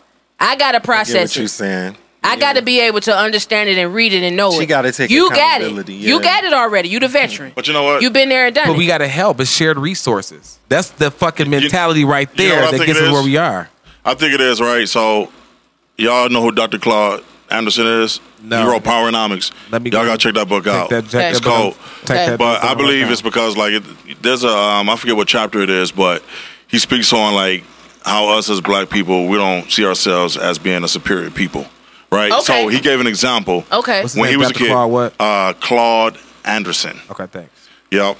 So he gave an example. He gave an example from when he was a little kid. I think he grew up in the South. He was a little boy. Um, you know, there's a lot of racism, of course. Ku Klux Klan running the street. I think Dr. Claude Anderson is like in his 80s right now. okay. Um, but he gave a he gave an example. Him and his friend. Um, it was a it was a hot summer day. Uh, they was walking down the street, um, and you had you know small businesses. It was like a strip. On the left side, you had a black business that was selling ice, and across the street, you had the white company that was selling ice. So him and his friend actually, I'm sorry. Him and his friend viewed. They they watched a, a black man go to this black business to check out the ice. He went to him first. He checked out the ice. He looked at it, scoped it out, and then he just walked right across the street. So Dr. Claude Anderson said, like verbatim, he said, me and my friend went to the black man and was like, hey, why did you, uh, you know, because because this black man, he bought the ice from the white people. All right, just to sum it up. He bought the ice from the whites. And so him and his friend is like, hey, why did you buy the ice from them instead of the guy across the street? and this guy said, because the ice is colder over here. Wow. Yeah, because the ice is colder. Colder. Y'all got to check this book out. It's a mentality thing, man. We don't believe that. We believe everything and everybody else is more superior Yeah. than what we have to offer. got that's the perpetuation. It's an identity issue, It's an you know what I'm identity saying? issue, That's a perpetuation. yeah, it's crazy. and you see a major When I read it- difference. And, and that's a there, there- you see a, a difference in little black little brown kids who are raised by white families than little brown kids who are not raised by white families. Like even Jaymes, he's in a uh, most uh, his mom is a white lady, dope as fuck, love her. Um, even him, when I'm talking to him a lot of times, I see differences in him than me being Yeah, raised in a black community sure, because like sure. Jaymes will tell me He's some of the sh- free-spirited. yeah, some of the Okay. shit, some of the shit he'll say to his boss. And when I was his age, I would never say that to my boss. He'll straight up tell her like, "No, this is some bullshit." da, da, da, da. And she a white lady. Yeah, and he'll yeah. straight up say that. But he's raised by a he's raised in a white family. He's half Gotcha. black, but he's raised by his white side. Gotcha. Me, I wish somebody would fucking talk to me like that because I'm I'm a boss. I know if you talk to me like that, your ass is out the fucking door, and I'm gonna make She's sure not you my out the door. boss. She doesn't sign my check. We're on the same, the see what I'm same level. That shit right she there. is not my I boss. love it. I fucking love it. She that's, is, That's and I will never And- not and- and stand you up for myself. That. You yeah, can, you can have that. Yeah. An average black man that, that Yeah. has that aura that you have, yeah. it's not gonna happen. Oh, and I Yeah. understand completely. It's not gonna happen. I do. That's just. I, I, I don't blame him. Yeah. To be honest with you. Yeah, she ain't my boss. And you light skinned what, what Ramon say? And you light skinned And I'm light-skinned. Well, colorism is a whole nother conversation because that's, That's what we do to nother ourselves a lot of times. Yes, you Well, do it to us all the well, time. white people do it yellow, to us too. yellow, yellow. Yellow. Because a lot of white people, the lighter you are, the nicer they are to you. The darker you are, then the more they treat you shitty, and that we do that to ourselves too. It But Yeah. was not until I met him that I even realized Yeah. that colorism was like this big. Because I was teased for being light skinned. Yeah, yeah, same here. I'm, you know, yeah, I had So- to fight every day. Right. So Every when day. when he was like, use it as a power, and when you walk in the room, you gonna get it Absolutely. before somebody else. I'm like, what in the? and I was telling her we need to Hey, utilize that. We going into Mm-hmm. business together. We need to utilize that shit. He, I you will- I will put- your light skin. I'm like, I will put what? her and him up or you before me. I don't need to be the face. As long as I'm making the fucking money, I could be behind the scenes. As long as I'm running the shit, I'm making the money. I don't give a fuck who out front. I'll put a white boy out front. I will put him with his pretty brown eyes and fair skin, and her with her black. Oh well, she got whatever contacts she got today. Her black soul eyes that's under them contacts, and her with fair skin, or you before I put myself out there because you know what I'm saying. She's charming and eloquent. He's charming and eloquent, so they're gonna attract more people from a different race. Thing. It's strategic. My brown ass, they gonna be like, you a nigga. You know what I'm saying? So it, it's true, but Yeah, they, there's Hey, levels to the hey. niggerdom for some people. Yeah. but see, you'd even have to put him first before me, because he's more masculine than me. Because they see my little fruity loop ass standing That up there, is they're gonna be like, Possibly. Yeah. yeah. And then she's a woman, so, So he would so he, he he first, to go then he her, has then you. yeah. but y'all all still fare better than me. That's the point. Or with the black woman I'm the come darkest the in black the man, room. though. That's like controversial too. Mm-hmm. But Men The who? always tend to come before women because women are Not always not not second. now. But women They're are more in the- in the fragile to black, us than they are in the to black them. community. He Black gonna women. forever be a threat That's true. for the rest that's what I'm of his life. saying. Be a That's threat. that's Yeah. yeah. I see from That's that been the perspective. talk. I've lately, been you know. I've been knew that since since That's a been the young talk. girl. My daddy always told us that. You he told my brother, you let your sisters go and speak and talk on your behalf. Cause you forever for the rest of your life as a black man will be the number one public enemy in the United States of America. Yeah. My brother was taught that at an early age. Wow. That's the truth. My daddy never sugarcoated that. You a threat. You a threat because of your mind.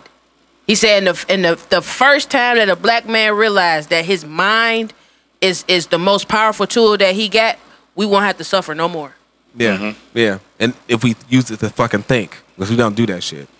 So to wrap the conversation back to nursing, because we got all off track, but this is a good conversation. This is cornbread and caviar. We talk, and when Yeah. it gets good, we just go I with respect it. 'Cause, it. You know, I really enjoy, and that not definitely not to take away from the hard work you've been doing in this the nursing um, the nursing society, I think is great. But have you personally seen that you can identify because you're working in a predominantly black area, being Uh-huh. uh for it? My grandpa, he left this earth there. Okay, uh, I'm back sorry to hear that, man. Oh no, thank you. 2012. He's uh, you know, we left him there. He, he last next time we saw him, he was in one of those boxes we talked about downstairs that I didn't like. Okay. Um, You don't like that box? I don't like that box and all that stuff to come with it. But anyhow, have you personally been able to see a difference in how blacks and whites, not like minorities and majority race, are treated? Have you seen that difference there?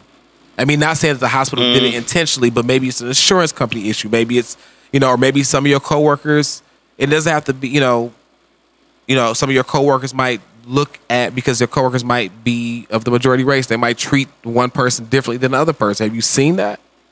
In your nursing career. Yeah, your career period, not just your current company, but like in general. Oh yeah, for sure. that. Well, so the thing is, yeah, absolutely. You know, absolutely.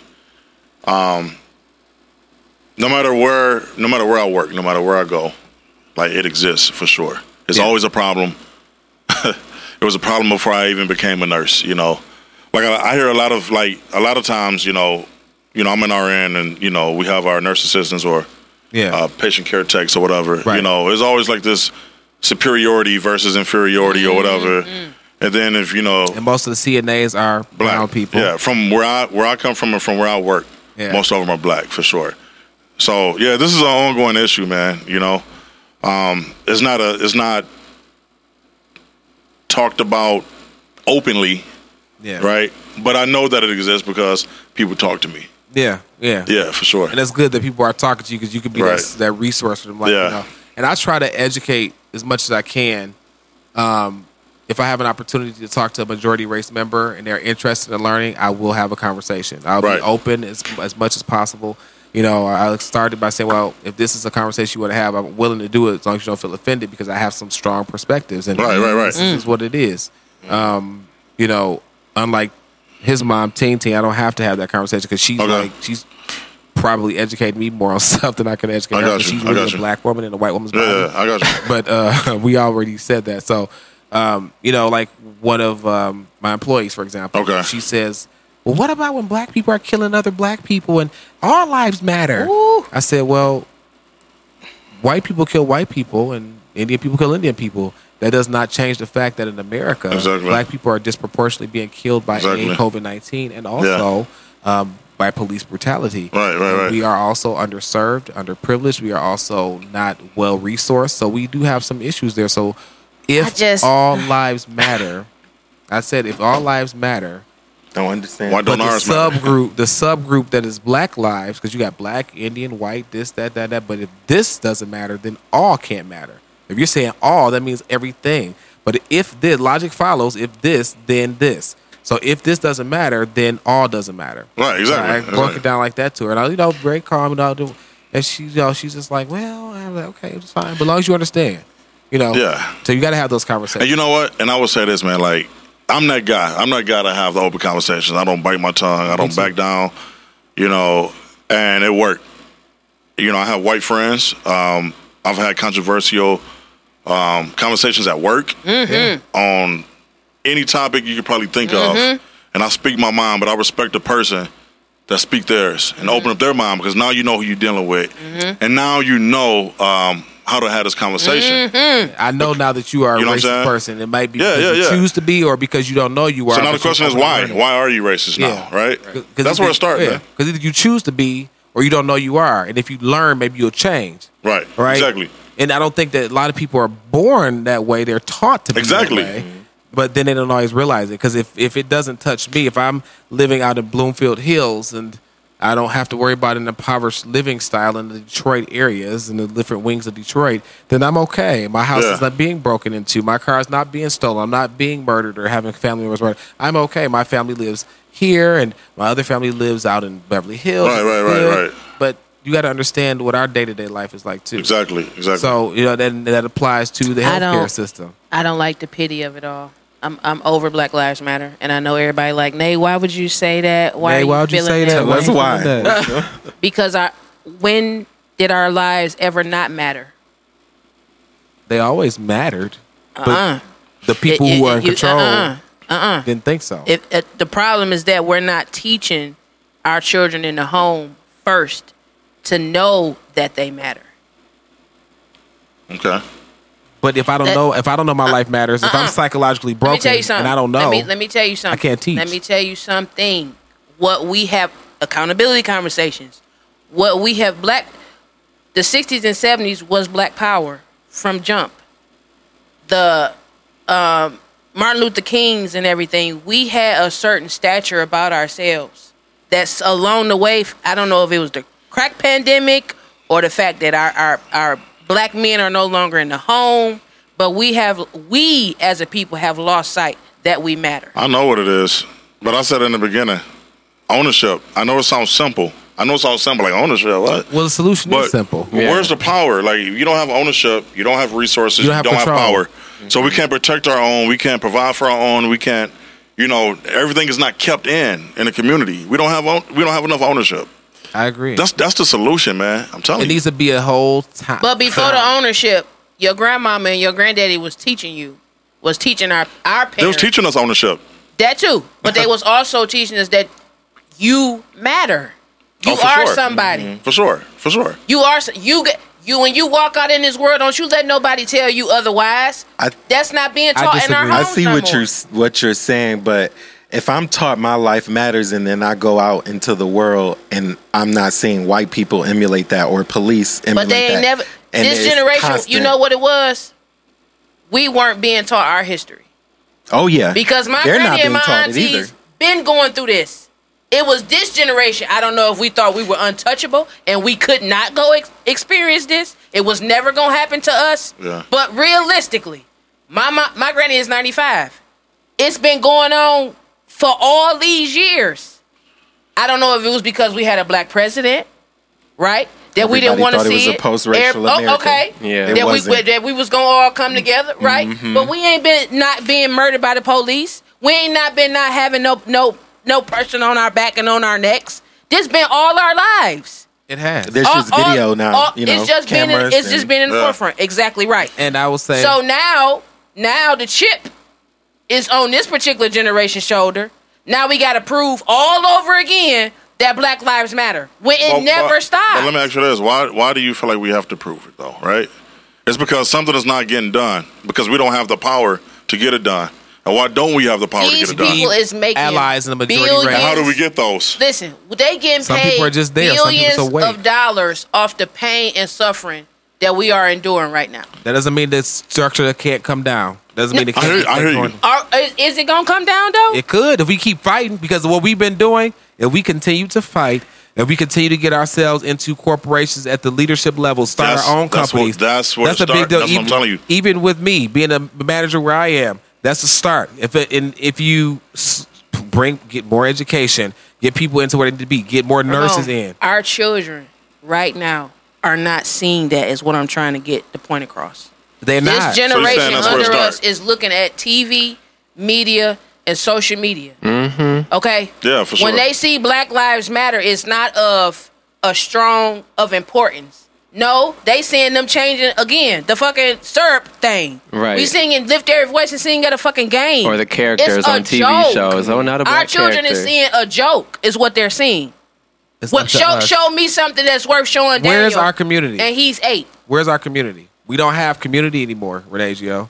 We don't have it. We do have community. We do not. when And- they and I- marched, after disagreeing- when they marched, No. listen to me. When they marched downtown, did you see New Era Detroit?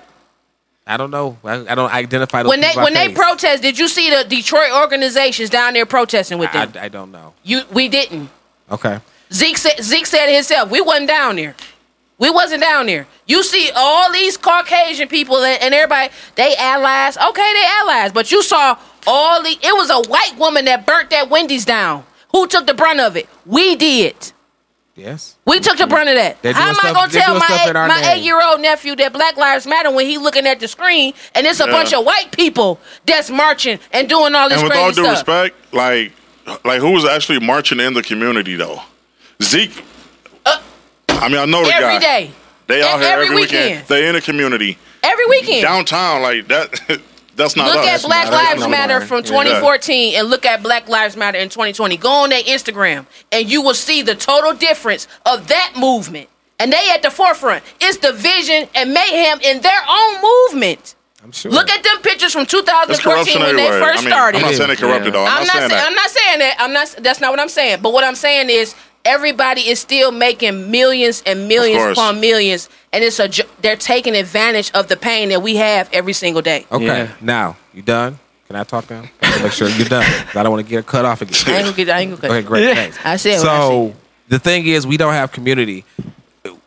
Your grandparents, no disrespect to our elders, We got none of our community. It's not the community that we want to see. We carry on. Our grandparents did not teach us all the things that you said they taught us because they still had the slave mentality too.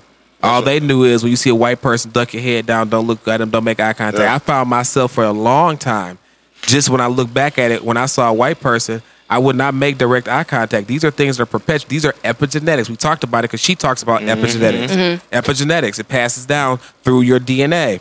When you have an environmental factor or stimulus, then it passes on to your offspring. I wouldn't look at a white person in the eye because I felt ashamed. I can't look at. But as I got older, I was like, who the fuck? I see you. I see you seeing me. We see each other now. So now it gets a little more intimidating for some of them.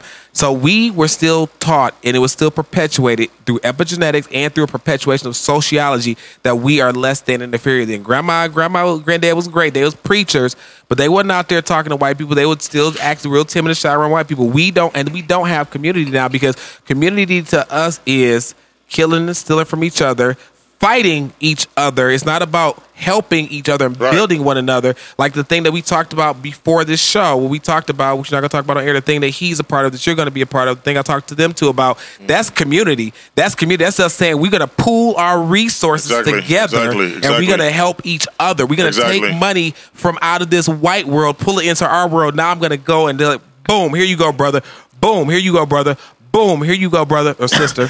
so we're gonna say, you know, we're gonna pull our resources out. That's community. Community is right now. We all live in a ghetto and we fighting this neighbor. We shoot. I, prime example. I was at Corey's house. You know Corey and Sarah. I was at Corey's house, sitting outside chilling with them, and Corey and her. Corey's in an interracial relationship. Corey's a white lady, really wonderful. She's in an interracial relationship, and they bought a house over in Bagley District. They have a two family flat. They live upstairs. They rent out the bottom. We're sitting in her backyard behind the garage, chilling. That's a chill spot over her house. On the back, the neighbor on the back, a motorcycle pulls up into the driveway, and we hear a person, a black person, because I know my people, because you can tell somebody's black when you hear him. hey, nigga, give me my motherfucking money. Da da da, I'm gonna kill you and her. Da da da. And then we hear more black people. Fuck you, nigga. Da da da. I ain't giving you shit. So we all got up politely, moved around to the front side of the garage. We weren't gonna go stop having fun, but we moved to the front side of the garage, so we had some shelter from bullets that could fly. That's what community is right now. We are hurting each other, fighting each other, and we should be out there fighting other people who are oppressing us. But we got this mentality that's fucked us up. The slave mentality that grandma and grandpa also had. They didn't teach us shit about how to be as strong and as powerful we should be. Some things, yes.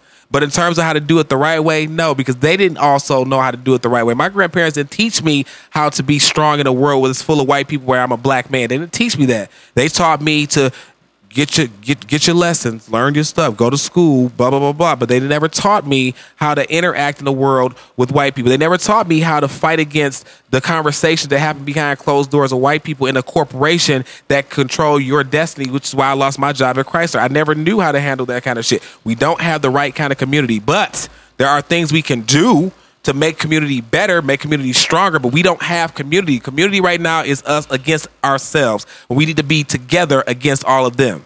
Hmm. I remember. I'm gonna tell you this. A couple of years ago, this OG that I really look up to, man. He pointed something out at me. Right. I'm always been a guy that's been ambitious and you know just always striving. Right. Obviously, you got Nspire Legacy. But he told me he pulled my car. He was like, "Yo," he was like, "Man, you got to like tweak your mentality from surviving to thriving." As black people, like we know how to survive, mm-hmm. but that's the but at some point in life, like we, it's time to evolve and transition from just surviving. Like it's time to thrive. That's a whole different mentality. yes. That's a whole different. That's a word. Okay, That's like from Okay. Clark Kent to throwing a cape on. Being Superman. It's two different people. Survivors and thrivers are two different people, man. That's a whole podcast right there. That is. That's You a gotta positive vibe for the day. that is Okay. the positive That's vibe the day. positive vibe That's That a is. positive vibe for the day. That is the positive vibe. We did the positive That factors. is- Wrap it up. That's it. That's the Wrap pos- it. That's it. That's it. We're done. That's it. That's that's You the close great. it out. Go from surviving to thrive. I love that. What is the difference between surviving and thriving? You better put that on the shirt. Yeah, right up under Nspire Legacy. Yeah, yeah, yeah. Shout out to Mr. Joe, man, at the High Achievement Center. He the one that pulled my card and pointed that out to me. I would love to meet Mr. Joe because I want to Yeah. have that conversation. I Oh, think I man. would, I would like to build a whole podcast episode on that because surviving to thriving. How do we get from That's our this issue, man. to this? Wow. Because we can't thrive if we don't. Again, we talked about it downstairs. We don't We're in trust. survival mode. We, Yeah. we we don't trust each other. That's it. we Yeah. are trying to get over on each other. We're trying to take, Right. kill, steal, and destroy from each other. Literally, kill, steal, and destroy each other. But we're not trying to do the whole community thing. Right, right. So we're just trying to survive. But if we thrive, that means I see you failing. So I come over here and say, "Here, sister, here's some of my resources," and now we're both thriving together. Right, I right, share right. mine with you. She then sees him failing. She goes, "Okay, here, brother, I see what's going on here. We got to tweak some shit, change Right. your mentality, change your mindset. Now let me bless you with some resources. exactly. Now we all, now all three of us thriving. It's Exactly. like it's like the infection of the coronavirus. Exactly, exactly. It spreads from one person to the next person. Community Yeah. also comes with acceptance. It does. And accountability. And because mm-hmm. not everyone in the brown community Accepts ex- LGBT. accepts me right. for multiple reasons. Yeah. One, because I'm half white. Yep. And two, because I'm gay. Right. So you guys might, you know, it starts with you, it gets to her, it gets to her, it gets to him, and then he's like, I want to help that faggot. yeah. You know, Yeah. like it comes, it comes to that right. point all of Good the point. time. Just Good say point. So- Good point. And then my own community of LGBT people, I go in there and now I'm too feminine. Why you got them short ass shorts on? Oh, I don't fuck with that. So there's so much division amongst our own community Yeah. That see that. until you know we go above all of that, mm-hmm. it's It's just to It's be. so- I see like, you doop, as a brother. Because I mean, at the end of the day, it's about what society labels you as. You're gonna still be looked at as a black person, Right. A brown person. That's what they see you as. You go to, a, to any white person. Oh yeah, yeah. Brand is black. No, Exactly. I'm half. white. And then a black person looks at me and it's like, "Oh, you white."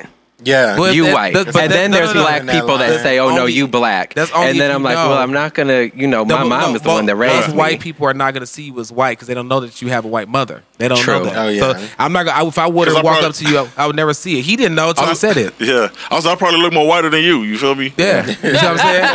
I mean, just be honest. I'm way lighter, but it's, are. it's crazy. We- You are. Maria Renee too. So nobody looks at you and says, "Oh, he's half white." Nobody knows that unless they know you personally. Yeah. But it's just you still own that heritage. That's still yours to own, Mm-hmm. and it's a good heritage to own because you have come from good people. But the thing about it is, you're right. We do have a lot of dissension amongst the brethren, Mm-hmm. as the Bible would say. And I said that. I told y'all biracial kids has it the worst. I don't care what nobody I says. can see that. I, Y'all I can go through way worse than Because you don't, what- it's like you don't really, where do you You don't know fit where you in? fit, 'cause I feel- you know I you I still friends. don't fit in. And it's I, like- Because you got- I was I'm got- not black enough, but I'm not white enough. well, Like, my black side they don't accept me because I'm gay. My white side doesn't accept me because I'm gay. I talk to probably at most about five people that are in my family. And then And you you also have So family- parents that's not even teaching them about their black heritage. Yeah, at exactly. all. They don't my mom had no, you know, my mom, of course, she laid down with the black man, but my grandfather would tell, you know, of course, before I was born, you know, he always would say nigga, and I can't believe you with them nigga. So he was disowning his own daughter because Wow. she Oh, yeah. was, Oh, yeah. you know, but as soon as I I, was born, and he was like, oh, wait.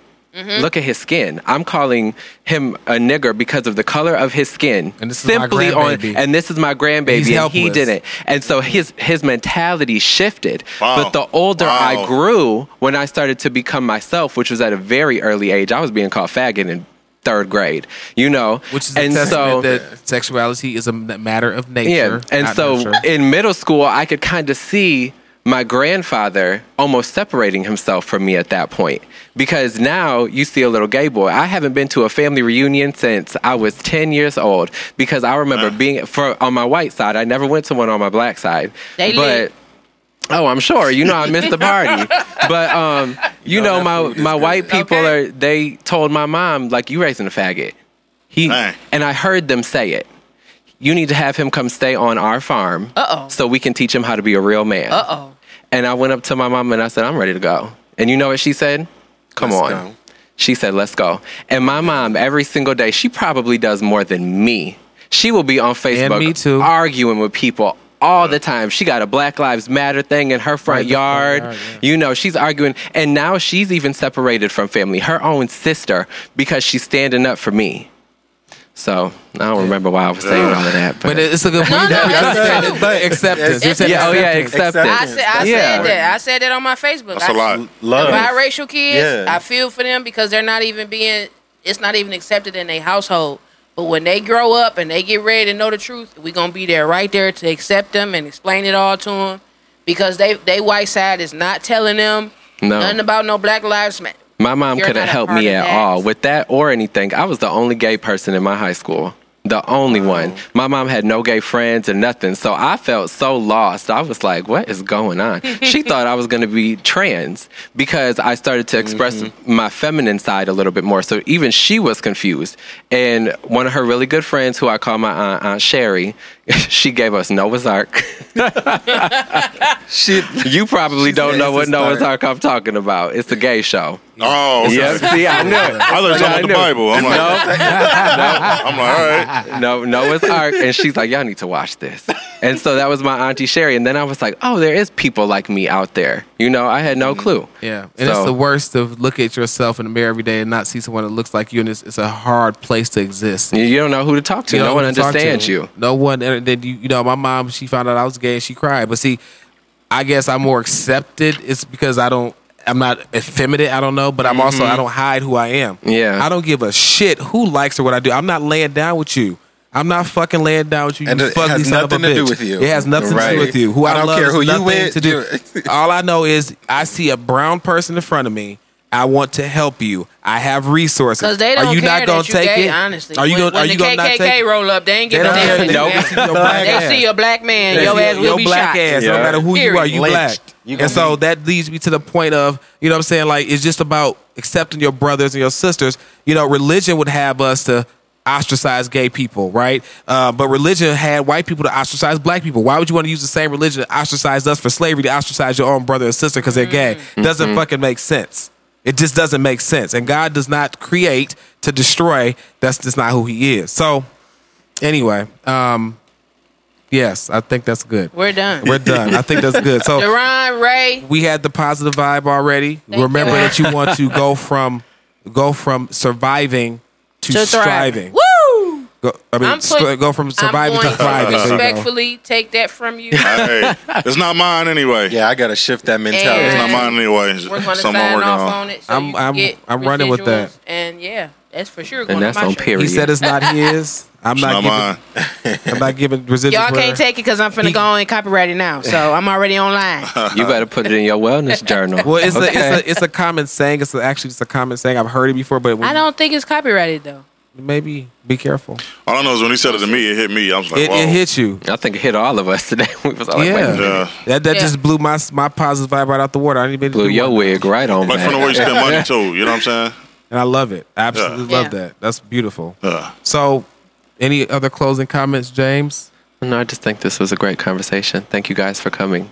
We appreciate you being here in this very warm room. Yeah. Um, I'm all right. You sweat every summer in that corner. I don't feel all dehydrated. Yeah, well, this no, it is. feel- I don't feel it. air. It is hot over feel here. Okay, I'm about Ray. to pass out. Do you want to switch spots? I don't feel like in the anything open over there. closet. Pardon? So you're like in the open closet. I know it's like exactly. Any closing words, down. remarks? I just want to want to say I think we need to tap into the, our elders while they're here, because like how you were talking Ooh, about you know she your loves that. grandmother and what Yeah, she did. Like I, I lost my grandmother years ago, and she was the my grandmother was like she was like 95 when she Mm-hmm. passed. Um, I don't have any anybody that age, so. I, I think they have a lot Mm-hmm. Oh, yeah, of they're wisdom. ancient they've, species. they've lived a couple of a couple of lifetimes, yeah, yeah, so they yeah, have yeah. seen Yeah, yeah, yeah. Yeah. So, you know they've seen iterations of what we're going through today and Yep. um, i think you know just off what the guy told there's there's so much wisdom there Oh man. so that inspires me to like try to find somebody old i mean i live in chicago um, They out and they on the bus they Yeah, be on the they on- buses on the- you know I, I didn't i didn't help them get on the bus Yep. you know some of the people down struggle to and get talk out to 'em. Volunteer at the But- old folks' home Yep. I, I should i Oh, need to do that because i think when there's when a you lot can of because right now you can't. right. yeah, you can't Yeah. go in yet. But um, yeah, when it those those who are left after this whole thing is done, You need to go volunteer there and spend some time, read to them or whatever, and just talk to them. And what they Yeah. can't remember, they will share. That's the Mm-hmm. truth. They will do that. Yep. and they're Daron? so sweet usually. Old people, Yeah. like they're just nice. It's your time. Um, I would say, um, you know, we all have, you know, just within our own community and, and in our own culture, we all have different uh, belief systems, right? Um, I believe you all can agree to disagree, Of um, but we must always, you know, respect each other, right? Like, for example, you know, like I have nothing against the homosexual community, you know what I'm saying? Um, you know, I have family members that's gay, but the respect is the same, the love is the same. That's right. You know what I'm saying? I can I'm, attest I'm a to straight that. guy. But in the same sense, we must all learn to coexist, right? That's right. No matter what beliefs we have, we still we all live here. yeah. That's I right. can attest to that because when I was getting out the car earlier and I saw you standing, I was like, "Oh, here it goes." I was Nah. like, "He's gonna be standoffish because here come my little fruity pebble ass rolling out of here." Hey. You short ass, and I walked up to you and you extended your Uh, arm and you introduced yourself and you shook my hand with just as much Absolutely. strength as you would anybody else. Uh, and I was like, "Okay, this is this is Oh, yeah. cool." It's all about knowing who you are. invite just like anybody on Yeah. cornbread. It's all about knowing who Yeah. you are, like you know what I mean. So yeah, yeah. Tell them where to find your, your merchandise. Uh, you can follow me on Instagram, Nspire. That's N S P I R E underscore Legacy. Um, the website is nspirelegacy.com, spelled the same way. Facebook, Inspired Legacy Clothing. Love it. Nice. Love. Appreciate it. Maria Renee. Um, thank y'all for coming. You're welcome. This was so dope. Um, I think everything was said. I think. Okay. No, it wasn't. to the brown community, we got to. I've, I've been really on everybody head about having these type of conversations on Facebook, Twitter, uh, Instagram because it's not our platform. You can't let the, the right hand know what the left hand is doing. That I do learned from my believe grandma. I learned that. I do believe that we need to start having uh, town hall meetings. We need to start having i- Yes, if, if it's the the salons, the barbershops, if if we can get it Belle Isle together and get some chairs and some but some conversations about us in particular has to happen because for one we need healing. Yes. That's number one. We need we need healing. For two, we need to have some some stern conversations about each other, about us, and even in order to move forward to even get the the the uh, the money and the, the ownership and all of that, we have to hold ourselves accountable for once in order for us to move forward for a different generation that's up under us. It has to happen. The African American male must become the head and not the tail. That's just the truth. That's just the truth. We need our men to know who they are in order to lead us in the proper direction. It is never a badge of honor, and this is just my opinion, for a single mother. I do not like that mentality at all. We carry it now as though it's it's like we're Superman. No. We need each other so these kids can be raised properly. Whether it's man, man, woman, woman, it doesn't matter. What I'm saying is that the black man in general needs to come home and take his rightful space. Period. Point blank. That's just my opinion. But our children need stability. They need love. They don't need all this drama and chaos and us going back and forth with each other about who ain't doing who right, who ain't doing them right. The black man has to become the head in order to move us forward. And that's just that's just the reality of it. Everybody may not agree, but it's the truth. If they cannot become the rightful kings, we will no longer exist. And whether you gay, straight, bisexual, I don't give a damn. You a man first. And the sooner that you recognize that, the better off our legacy will be. We got to continue. Because the more y'all that's leaving here and, and being killed and imprisoned and, and health reasons, our black men is having heart attacks at 30 and 20 years old. How? That's why. Not just health reasons. So you got your health, then you got the government, then you got us black women on your neck. It's hard. So, in order for us to continue, we need our black men. Point blank, they got to be a movement. We're going to have a movement of Black Lives Matter. Before we do the Black Lives Matter, have a movement of Black Men Matter because that's what's going to put us to the forefront. I'm done. Love y'all. Okay. well, now you understand why I call mm. myself King Ramon. She just said that we are kings. And she is not saying that if you are a man and you identify as a woman, or if you're a woman that identifies as a man, she is not saying that you are not equally as important. She's simply saying that if you are a man and you are a man, you identify as a man, then you need to be a man and step up. Or even if a woman. Now, my personal thoughts are it doesn't matter. I don't have that whole mentality because I didn't grow up in that kind of way. A man is at the head of the household. Be the head, be the alpha, whoever the alpha is. If the woman's the alpha, whatever. But work together. All it is is about community work. I don't care who's the fucking head. Just work together. Man, woman, whoever, Work together to accomplish a common goal. Anyway, it's me, King Ramon, Jaymes Brandon, Maria Renee. We want to thank you for listening today. We had a ton of fun today. Great conversation. Thanks again to Daron Smith. Thanks for having me on. and to our guest co-host Rashard Rayshard. Listen, wise please, please, please subscribe, rate, comment, and share. It literally costs you nothing but a few seconds of your time. You can find us on iTunes, Stitcher, Google Play Music, and Spotify. We're out here, so help us out and share us out. If you want to connect with us, follow us on Instagram. Our handle is Eat Cornbread and Caviar, or hit us up at eatcornbreadandcaviar and caviar at gmail.com. I'm your host, King Ramon, and I am out. Remember to like, share, subscribe, and always listen on Stitcher, Google Play, Apple Store, and Spotify. You're listening to the Detroit is Different Podcast Network.